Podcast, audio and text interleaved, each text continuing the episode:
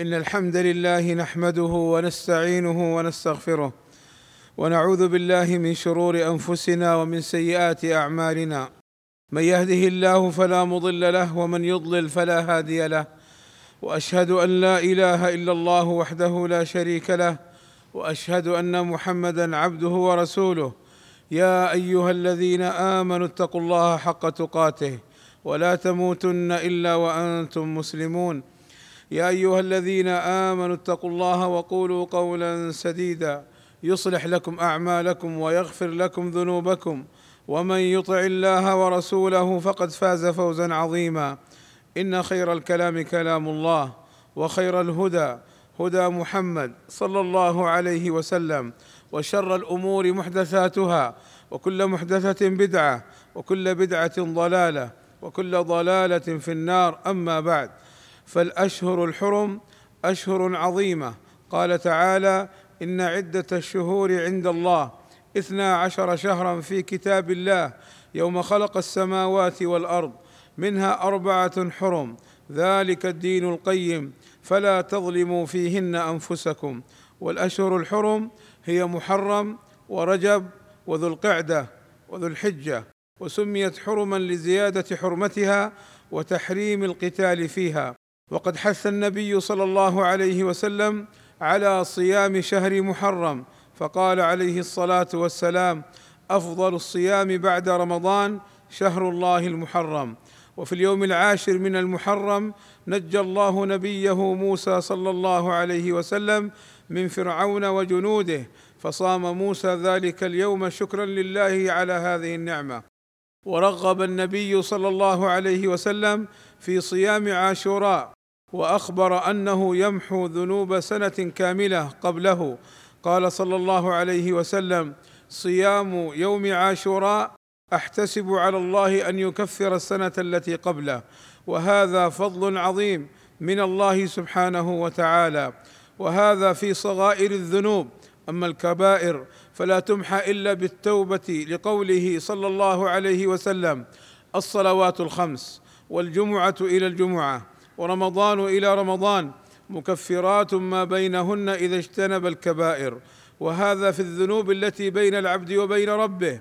وأما حقوق العباد فلا بد من أدائها والتحلل منها، لقوله صلى الله عليه وسلم: من كانت عنده مظلمة لأخيه فليتحلله منها، فإنه ليس ثم أي هناك يوم القيامة، فإنه ليس ثم دينار ولا درهم من قبل أن يؤخذ لأخيه من حسناته، فإن لم يكن له حسنات أخذ من سيئات أخيه فطرحت عليه.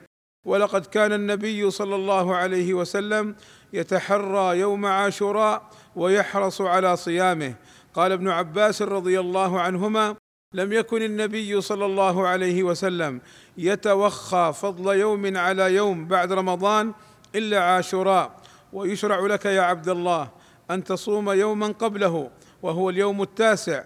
قال ابن عباس رضي الله عنهما: حين صام النبي صلى الله عليه وسلم يوم عاشوراء وأمر بصيامه، قالوا: يا رسول الله، إنه يوم تعظمه اليهود والنصارى. فقال صلى الله عليه وسلم: فإذا كان العام المقبل إن شاء الله صمنا اليوم 9. قال: فلم يأتي العام المقبل حتى توفي رسول الله صلى الله عليه وسلم. أسأل الله أن يجعلنا من المقبولين الفائزين بعفوه ومغفرته ورضوانه، إنه سميع مجيب. الحمد لله رب العالمين، والصلاة والسلام على أشرف الأنبياء والمرسلين وعلى آله وصحبه أجمعين. عباد الله، إن شهر محرم كغيره من الشهور لا يخص بذكر ولا دعاء ولا عبادة لم يرد بها دليل في الكتاب ولا السنة، غير أنه شهر حرام ويشرع صومه.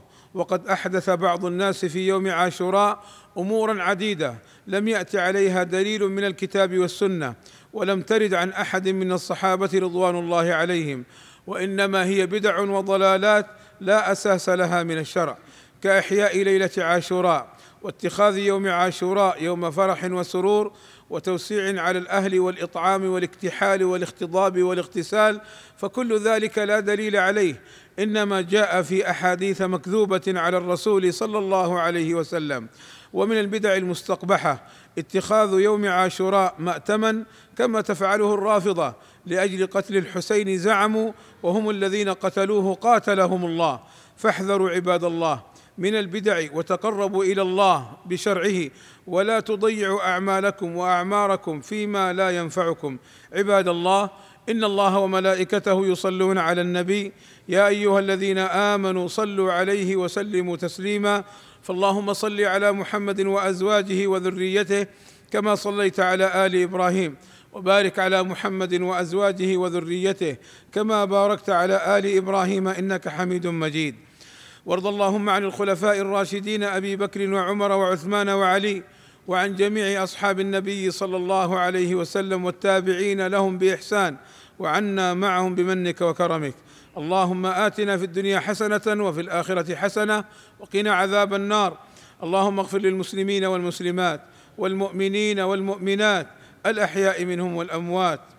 وصلى الله وسلم على نبينا محمد وعلى آله وصحبه أجمعين، والحمد لله رب العالمين.